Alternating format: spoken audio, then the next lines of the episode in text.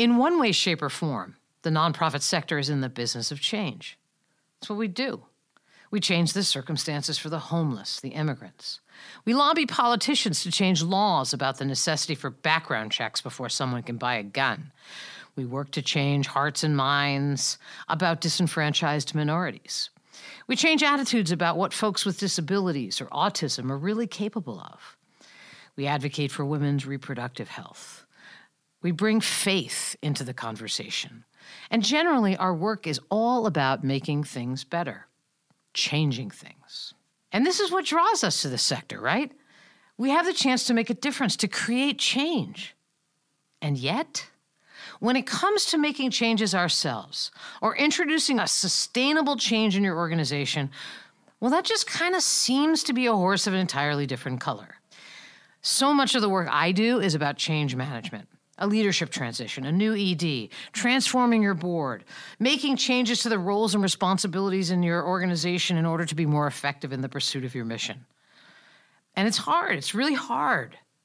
And so I wanted to be able to help you think about change in a different way, to offer you tools you can use in your life and in your organization to help introduce change and to do what I can to help you to ensure that it lasts. My guest has, along with her partner Robert Kegan, been studying change for decades. And I grabbed this observation I thought was interesting. They say, quote, we consider supporting the transformational learning of others an increasingly necessary feature of effective leadership, since nearly all leaders in as dynamic a world as our own are called upon to lead processes of change. The book that we are going to talk about today with its author is not brand new, but it was brand new to me last year, and I found its lessons to be quite powerful. And as with so many really good ideas, they're pretty simple. In this business of change nonprofit leaders find themselves in, it seems like we can use as many tools as we can get. Welcome to Nonprofits Are Messy. Not enough money, too many cooks, and abundance of passion. Leading nonprofits isn't easy Joan Garry, author, blogger, and founder of the nonprofit Leadership Lab, gets it. She is here to help. Lisa Lahey is co director of Minds at Work, a consulting firm serving businesses and institutions around the world, and she's on the faculty at the Harvard University Graduate School of Education. Lisa teaches an executive development program at Harvard and Notre Dame, and she's regularly asked to present her work throughout the world, most recently in China, and New Zealand. Lisa has been on the faculty of the World Economic Forum's Davos conference and has had her work featured in the Harvard Business Review, the New York Times Sunday Business section, Oprah Magazine, and Fast Company. Lahey and longtime collaborator Robert Kegan are credited with a breakthrough discovery of a hidden dynamic the immunity to change, which impedes personal and organizational transformation. Her work helps people to close the gap between their good intentions and their behaviors. This work is now being used by executives, senior teams, and individuals in business, government, and educational organizations in the United States, South America, Europe, and Asia. She and her colleague Robert Kegan have written two of the preeminent books on change. Um, one is called Immunity to Change, one is called How the Way We Talk Can Change the Way We Work. And she just told me about another book that they have written called The Everyone Culture. Today, we are focusing in on the lessons of how the way we talk can change the way we work. Lisa, thank you so much for joining us today. Ah, it's my pleasure. Thanks for having me. So, I found myself a bit skeptical when your book was suggested to me. The notion that how we talk can be a key component of change management fascinated me. And at the same time, I thought, really? Change is so complex. Our relationship to it is so complicated.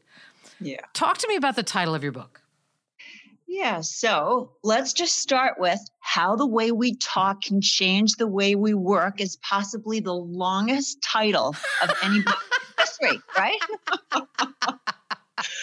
yeah, it's a mouthful. Um, and so I want to emphasize uh, you, the point you just made, which is change is in fact very hard. And the premise of this book is that there are so many default ways of communicating that actually keep us from being able to grow and keep us more in smaller spaces in our own minds and hearts, as well as in our connection with other people. So that's basically the premise of the book. And I would say it more formally by, by noting that in every work setting, there are certain forms of speech that are encouraged and other kinds of ways of talking are discouraged, right? So, how we talk with each other in public or private conversations in groups or informal one to one, you know, every workplace is just abounds with norms around, you know, how much truth telling is there to power?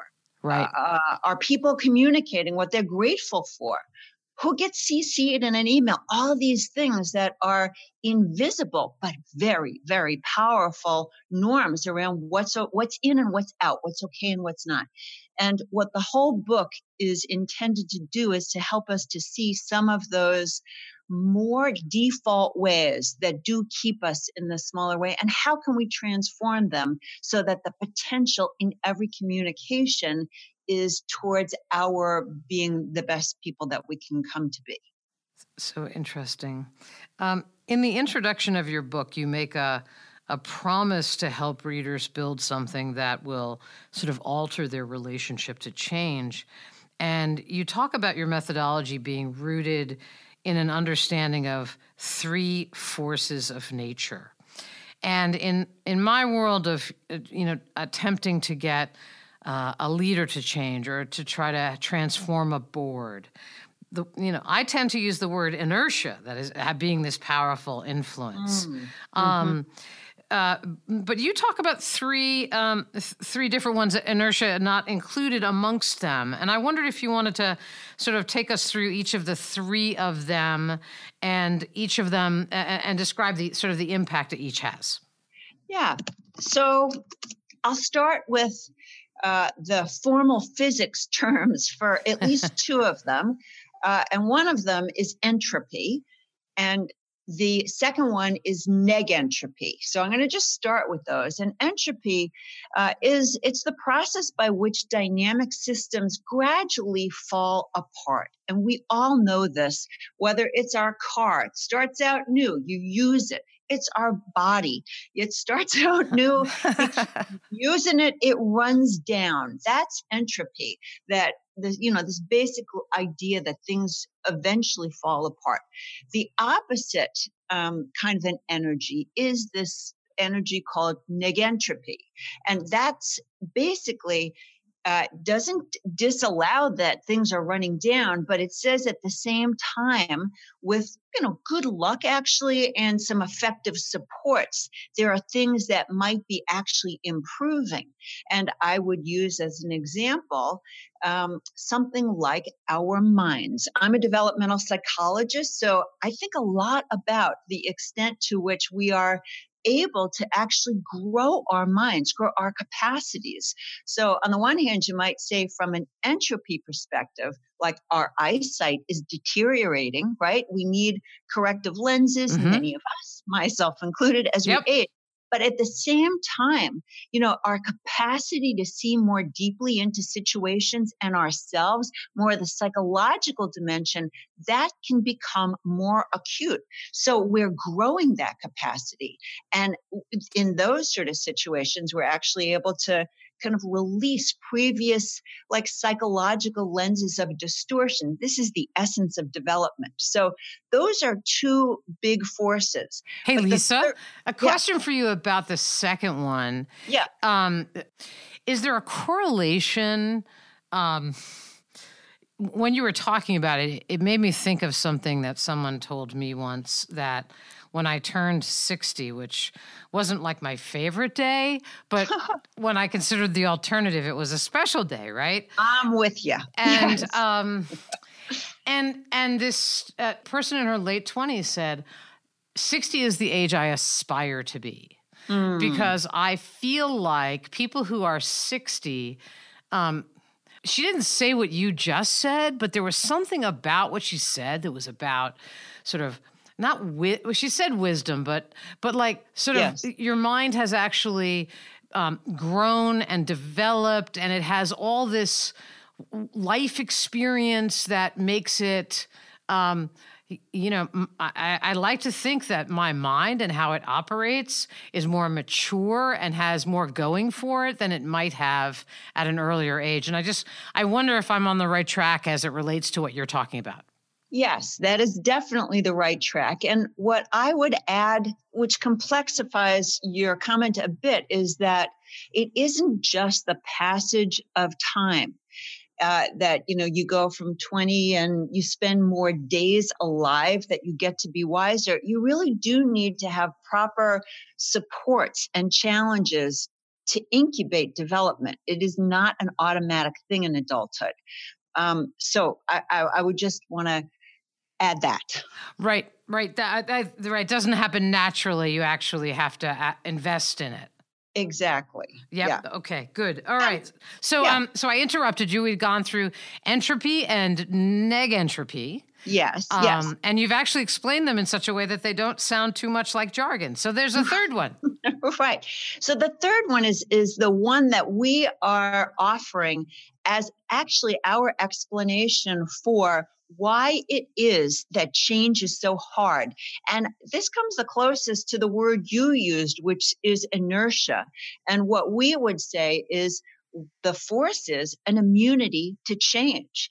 This is a dynamic equilibrium that basically maintains the status quo. Ah. And one of the things that is uh, really important to, to my mind about an immunity to changes or even inertia is that people think about it as not very much energy is going into maintaining the status quo.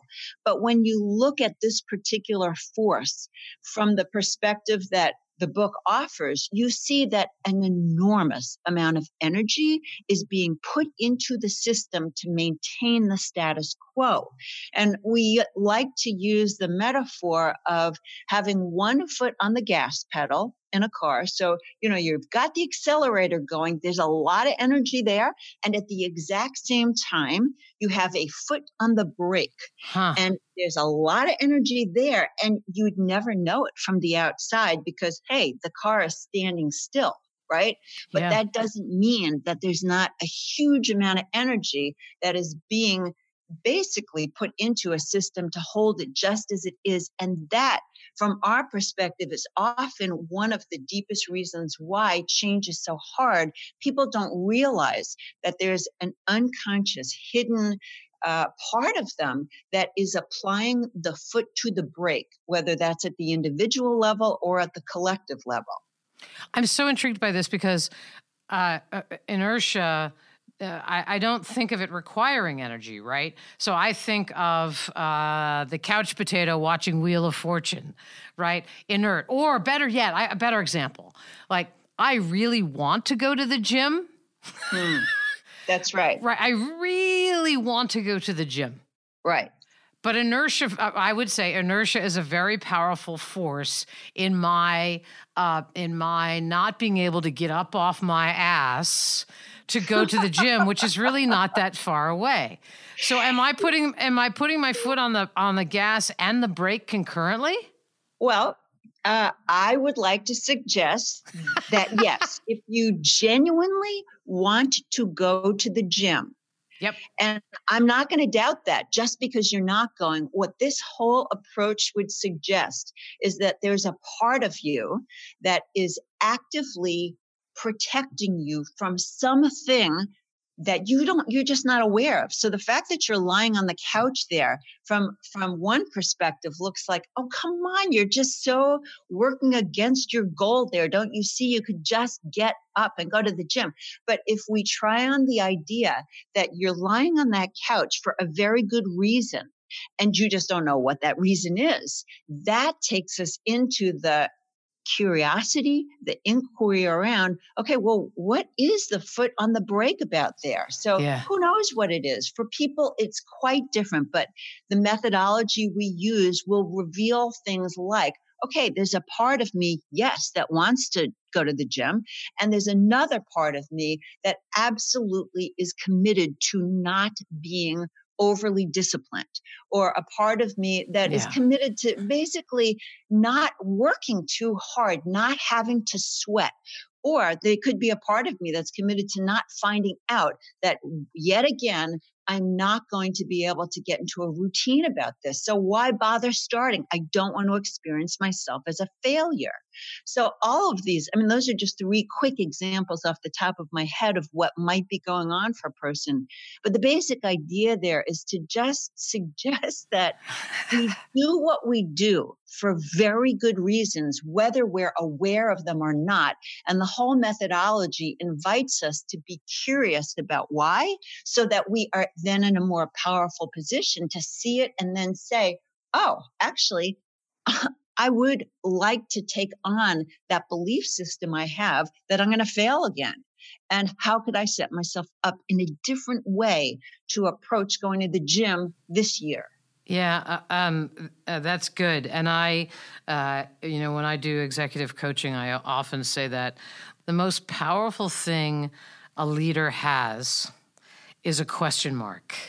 Mm, yes. Right, right is the ability to ask a good question. So yes. um, I'm going to try to ask a good question here, Lisa. um, I was really interested. Um, uh, clearly, the book, the thesis of your book rests in the power of language. And um, uh, you, you say this that work settings are language communities and that leaders are language leaders. And I really want to know more about that. What does it mean when you say a leader is a language leader? Mm.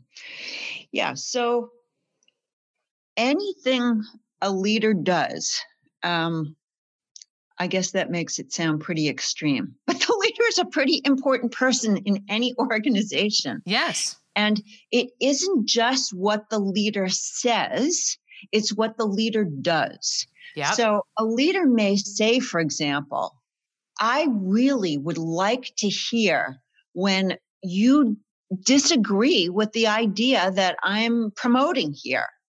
And that could be a genuine invitation.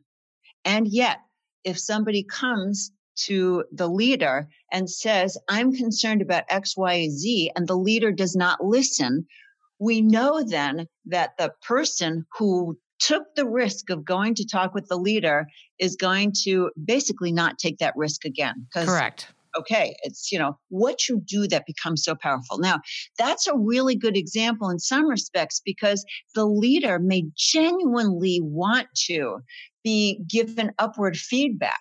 And to this whole point that I was just making about an immunity to change, it could well be that that very same leader has got a foot on the brake at the same time that is basically on behalf of i mean it could be lots of different things but you know maintaining control uh, wanting to be the person who everybody thinks really gets it. Um, and so in that way it's actually quite hard to be able to receive feedback. So the main point that we want to be making about leaders as um, uh, language leaders is that they are always leaders have no choice in the matter of whether or not they're a language leader. It just goes with the territory because what you say and what you do basically sets the stage. But we do have a choice as leaders about whether to be intentional about that aspect of our leadership or if we're unintentional our premise is that as leaders then we just ratify the existing kind of default of our community's favorite forms of communication, which mm. tend not to be oriented towards development. They tend to be more of the kinds of communications that will run us all down. Now, that's a generalization, but I want to suggest if we're not really intentional about creating language communities that spark development and that that allow us to see that there are immunities to change, we will by default head into that entropy force. So what's uh, you know what's interesting you talked about the difference between talking and doing, right? So in yeah. that situation, the the leader says, "I really want to hear what you have to say," and then when someone provides upward feedback, it's pretty clear that the leader doesn't really want to hear that. And, it, and to me, it's sort of interest. what I found interesting about your book is the the focus on language, because people can talk a good game, but if they actually don't act like leaders, then what's right. the point? And so I I find this interest the, the, the distinction between language and action to be sort of a very interesting one as it relates to leadership. Yes. Yes. Absolutely. And, you know, I'm hoping we'll get a little bit into the languages themselves. Yes. Um, but, but to say that it's very easy to talk a certain um, language. And by that, I mean content. Like we have content, and I can say, as a leader, I can have all kinds of content that can be inspirational and so on. But the form of how I deliver that communication is an action. I know that's actually quite abstract, yeah. but that's really where our leadership is most uh, essential that we are aware that there's synchrony between the what we're saying and the how we're saying it. And that's why in the title of the book, the how, the way we talk can change the way we work is so critical because it's not what we say. Right. Not what we talk about, it's how we talk. So let's go to it. Let's go to it. So um, in the book, you um, you talk about seven language transformations and uh, you, you put them into two categories. So, um, and and let's um, let's try, if we may, to bring them to life in a in a setting that might be a, a nonprofit organization. Let's say it's a you know, I, I, if you don't mind, like a say a you know a homeless shelter that has way more need for homeless, you know, has way more need, wants to grow its capacity, and it may mean all kinds of different changes in the organization as a result. So maybe s- something like that that would just give it some context for our listeners. Yeah. So let's take yeah. this first the first set of them. What what binds these four together? And then if you could sort of just briefly, because there's seven of them, and I don't want to I don't want to run out of time. Let's okay. go through them. All right. So what uh, the first thing I want to say is that they're separated into two buckets because the first bucket is going to be focusing on the way individuals talk to themselves, how you talk to your your your own inner dialogue. Okay. And then second are bucketed in a way that's about social languages. And in each case, whether we're talking the internal languages or social languages, the main thing that we are trying to do is to signal that there is a typical way we tend to unintentionally, if we're unaware, we tend to talk that keeps us in that smaller space. And we can transform that into a, a place where we can grow. So let's talk about in the uh, individual languages, the first four languages are all bound together by helping an individual to to be able to see their limiting big assumptions and uh, it starts off with a language of complaint to a language of commitment.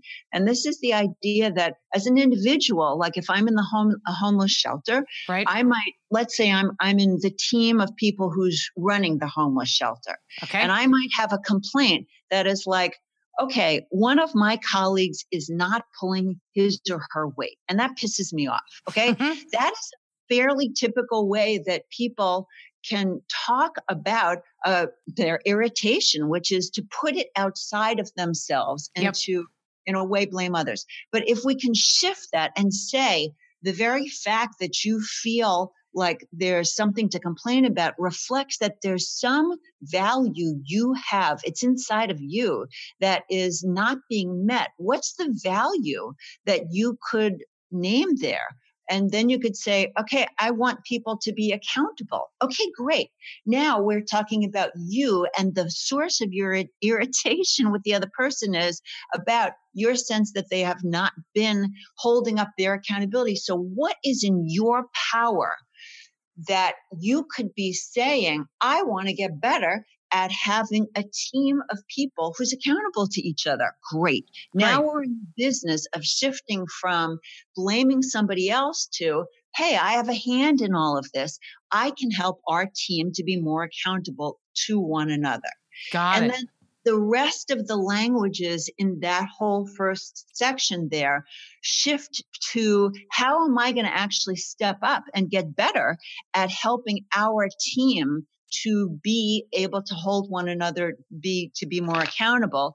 And inevitably i'm going to discover that there is some part of me. So w- let me just go back to the earlier part of the conversation we were having to make a, a bridge which is as soon as i turn that complaint into something i'm now committed to i've now identified what is the foot on the gas pedal going for. Okay, yep. the foot on the gas pedal here is going for, I want to get better at holding my colleagues accountable. Great. Now, the process that we take people through in each one of these language shifts from there on out in this bucket will help reveal what is going on for that person around the foot that is on the brake. Yep. And that might be something that the person uncovers is something like I, I really am committed to not having difficult conversations with people. I'm committed to keeping the peace. I'm committed to not being the person on the team who's always complaining about things not being done. I'm committed to the whatever it is. Now you're starting to see why is it that I've not been able to actually be in a more proactive stance towards keeping my colleagues in a more accountable space? what I um I I I think this is it's it's so right on because it actually it's all it's kind of about reframing and all the other right? All about reframing. The other thing i want to just say about this book which i really like is that it's it's more than a book. It has it, it has the ability for you to work through these questions and these language transformations with worksheets and uh, uh, you encourage people to uh, partner up with people to really explore this that it isn't you know this right. isn't like some quick easy fix so i really appreciate that you're naming this because the fact that the book is written as it is is because we know it takes a lot of practice and anyone can get these ideas at a cognitive level but putting the things we know at an intellectual level into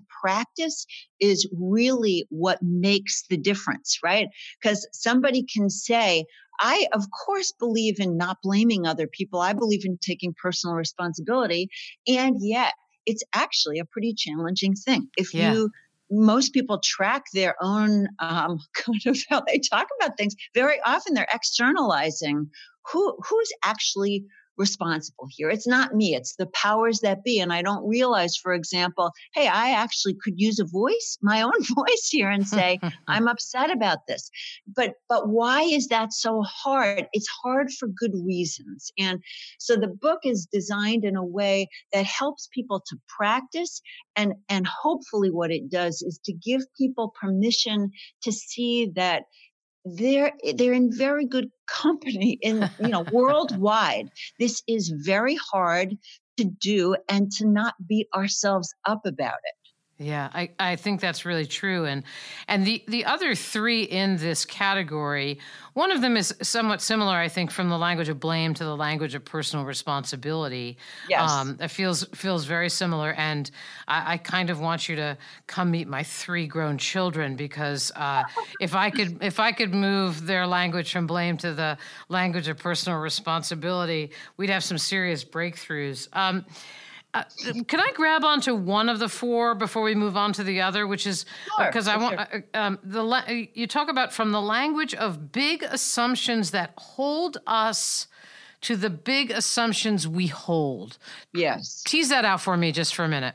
Yeah. So the idea that there are assumptions that hold us is trying to get at this notion that there are assumptions we're not aware of and that are in they are in the driver's seat or if you can use the metaphor of they're the lenses that we are seeing uh, the world through mm-hmm. and we're mm-hmm. not aware that they're the lenses so that's holding us and that's in distinction from the idea that we hold an assumption. And that's like this idea where we can take our glasses off and say, hey, take a look at that. So I have a different relationship to an assumption I'm holding versus an assumption that holds me.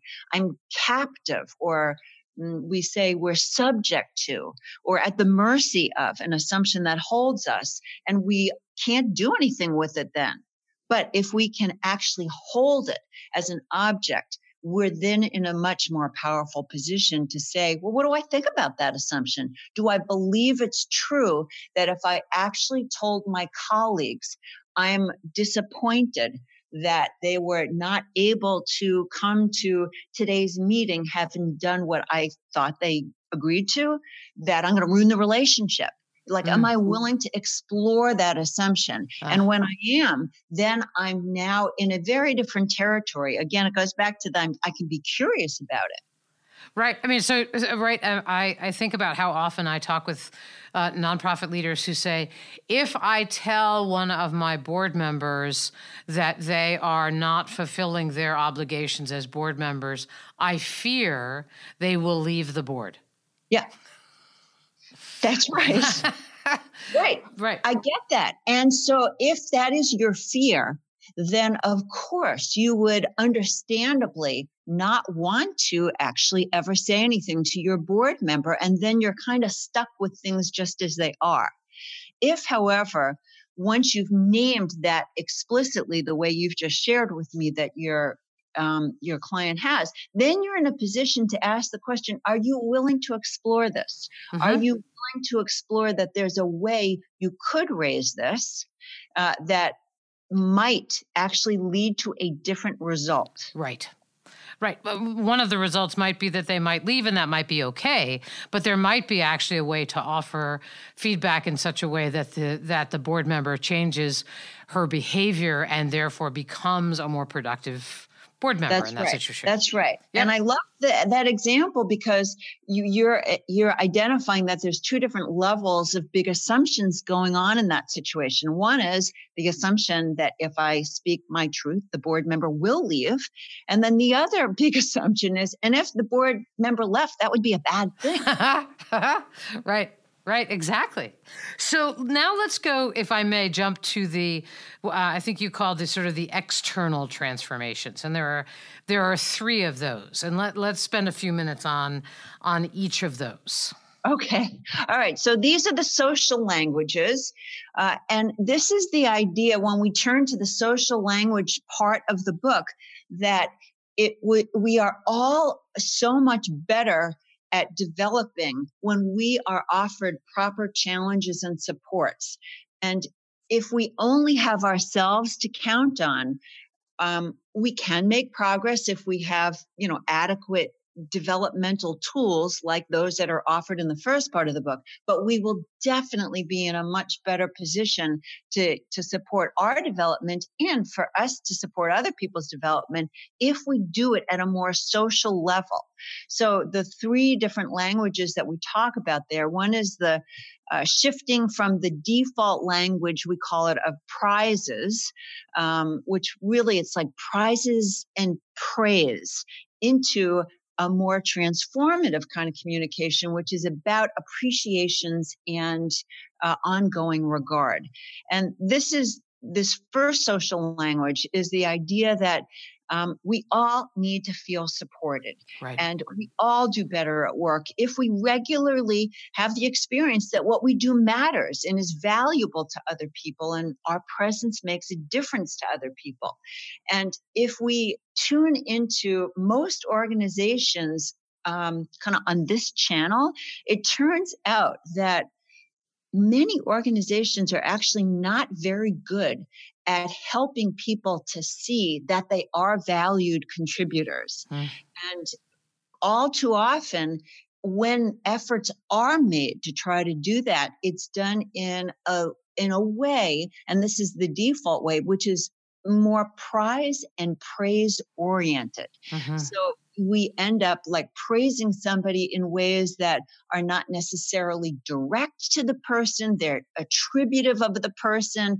They're not specific enough. So that would be an example like, um, you know, somebody walking out of the meeting and pats somebody on the back and says, that was really, you know, a great meeting you led there.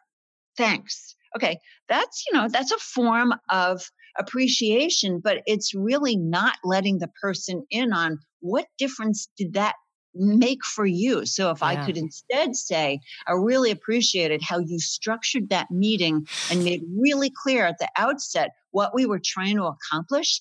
And you held us in the space where when we were going off track, you said, let's come back here.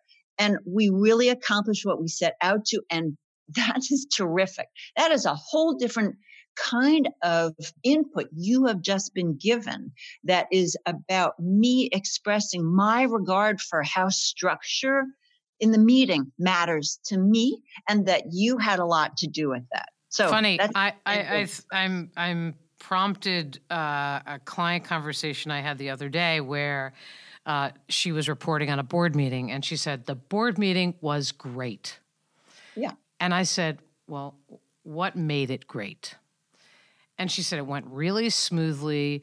The board members, uh, you know, didn't raise a lot of issues or questions. We ended on time, and I, I just simply said, "Does that for you define what a great, a great meeting is? Because maybe we should explore what great looks like."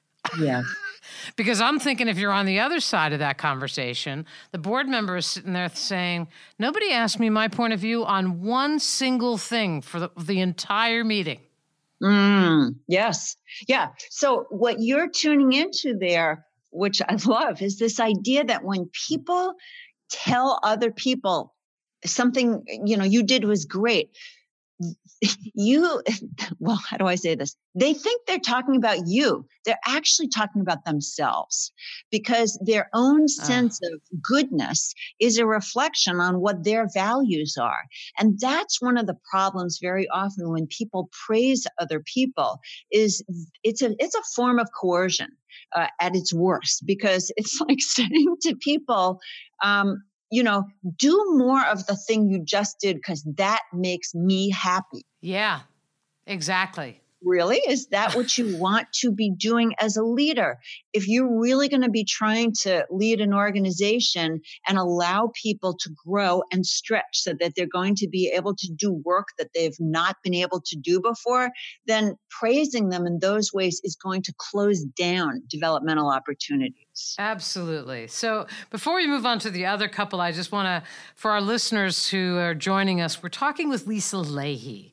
And Lisa is the co director of Minds at Work, which is a consulting firm that serves businesses and institutions around the world. She's also a member of the faculty at the Harvard University Graduate School of Education. She and her colleague Robert Kegan, are um, are kind of experts on this whole business of change and uh, mostly what gets in the way of it.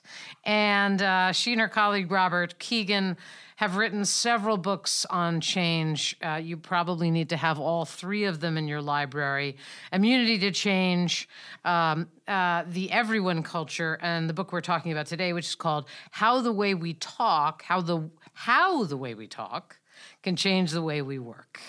Um, so you also then talk about these are again these social language transformations. You talk yes. about the rules uh, changing from, from the language of rules and policies to the language of public agreement. And when I read that, I think to myself, is that sort of are we moving from top down, here's the way things are going to roll, to some kind of uh, environment in which um, there's some kind of co-creation of operating principles. Is that what is that what you're is that what you're going for there? The not exactly though. That what you just described is is um, how should I say it? It's not the intention, right? Uh, first and foremost, but that is a byproduct. Oh, okay of this. So the the idea of having a public agreement rests on this idea that if we do not have a conversation in, in your language, if we don't co create what we're agreeing to, then we're left having to just respond to rules and policies. And people may have very different ideas about the, what the rule and the policy is. And then you have to have somebody who is the rule keeper, right? So you know, in this way, what you're saying eh, clearly is the byproduct of if we can shift to having a public agreement, it means we're having public conversation, a, a, an, a discourse around what do we think we can agree to that's going to allow us to be our best functioning selves and our have our, our teams functioning as well as possible? So as an example um, many teams that we've worked with when they have a chance to make public agreements with one another about how their team functions so it's more the process of the team will say we really do not want to have third party conversations. We want people who are having difficulties with one another to have direct conversations with each other. And people will readily agree to that, right? Um, and then when it comes time to uh, really putting this into practice, people start realizing, wow, that's a very difficult thing to do because it's very um, compelling to want to tell somebody else that you're mad at what somebody else just did because you start realizing, wow, I get a lot of goodies from having somebody who agrees with me that the person I'm mad at is like, you know, a jerk, right? and and so what you do when you're trying to help people construct these public agreements is you help them to think about what is it that's going to be really difficult about being able to stay in this stay in the space that is going to allow us to be working most productively. And then people have a chance to talk about all those different permutations. And then our basic stances, we're not so we can all say yes to that but as the kind of the authors of this idea our stance is we're not shaking hands on this in order to have gotchas later. We're wanting to say we're all agreeing this is what we're going to do so that when inevitably somebody does not meet that agreement we can say, okay, there's a gap here between what you signed up for and what's happening.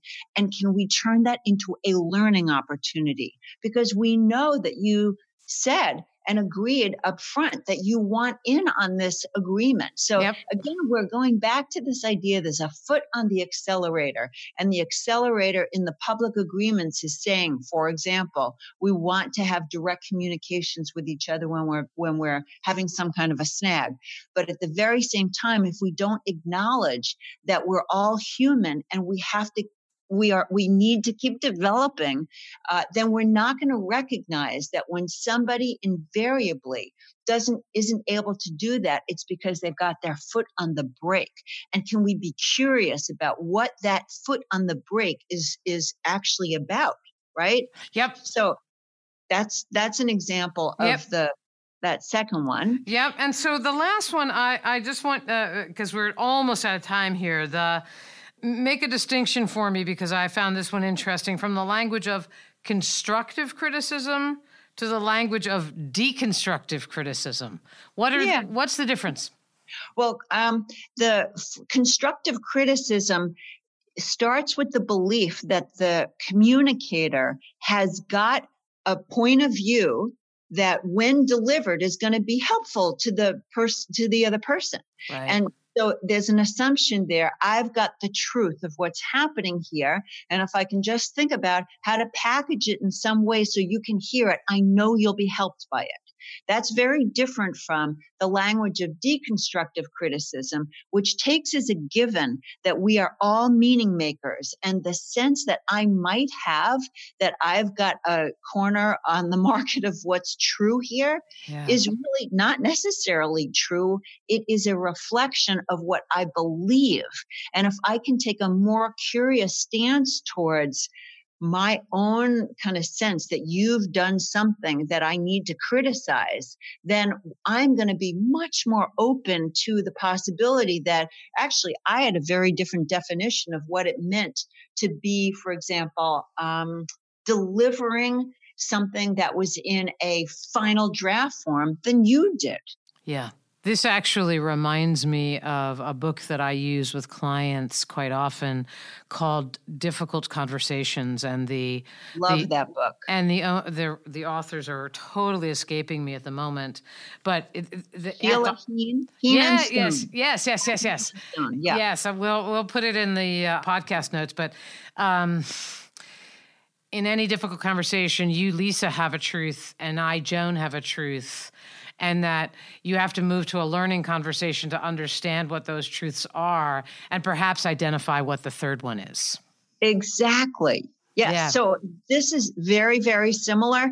And it is basically, I mean, we that book shares um, uh, kind of the uh, similar stance to the one that we do, which is that we are all meaning makers. Yep. And if you really take that idea on, you have to be suspect of some of the clear times you just think, ah, but I'm right. Uh, yeah, you, you're right within your own frame, right. but that does not make you right in the bigger picture of things. Yeah, it's often very hard for people to let go of the fact, for, for people to acknowledge that right doesn't necessarily matter. try that. Try try saying that to a bunch of lawyers. By the way. Um, um, so um, we're pretty much out of time. I, I want to ask you one last question as a sort of advice. And, and, and, I strongly encourage people to grab this book and work through it. It's a great um, thing to do as part of a retreat, as a pre retreat, to get people to think about these issues and really kind of breathe through them. Um, last comment about all of these constructs and how they can help a leader who is in a position to to uh, knowing that some kind of change needs to happen in their organization. Last comments about what this what this how this framework can help them. I'll say two things. One is that adults can change you know you can teach quote unquote you know an old dog new tricks and that is a very important um, assertion to make because many people actually believe that adults cannot change. Right. So that's the first thing. And the second thing is when you have noticed that people are not changing, including yourself, the assumption I would go to, first of all, is that you may not be using the right models of change and that too often our default models of change are oriented towards making technical changes and all the kinds of things we've been talking about are not technical. They are much more about changes of heart and mind. And if you're looking to help people change their behavior and there's some kind of loss that's involved with them a loss of their identity, a loss of their sense of competency, a loss of their comfort you are in a very different territory and you need to use a model of change that understands there is an interior landscape for every individual that needs to be engaged if you want them to create sustainable change. And the immunity to change model is one such model. Um, excellent. Um, so the the book that we are talking about, uh, written by Robert Kegan and my guest Lisa Lahey, is called "How the Way We Talk Can Change the Way We Work," and um, I found it to be pretty revelatory. And as mentioned, it is not just a book, but also just a it's kind of a living and breathing thing that you can work through with people because the kind of the kind of discussions that they are raising in this book require time, energy, and attention because uh, to make an organizational change requires that you yourself really understand your own relationship to what change looks like for you and to be able to be open and curious about what it looks like to someone else. And so, um, with that, I just want to say, uh, Lisa, I'm really, really glad glad that you were able to join us. I had not met Lisa before. I bought her book. I actually bought it for my clients a couple of years ago. And I thought, you know, I should actually talk to her in real time. So I'm glad I did. and I'm so glad you were available. Thank you so much, Lisa. Oh, thank you. And I just want to direct people to Minds at Work, which is the organization that houses all of the immunity to change work. And um, there's a lot of programs that we offer through there. If you're interested in learning more about it, please visit Minds at Work. Is it Minds at Work dot? Dot com. Dot com, mindsatwork.com.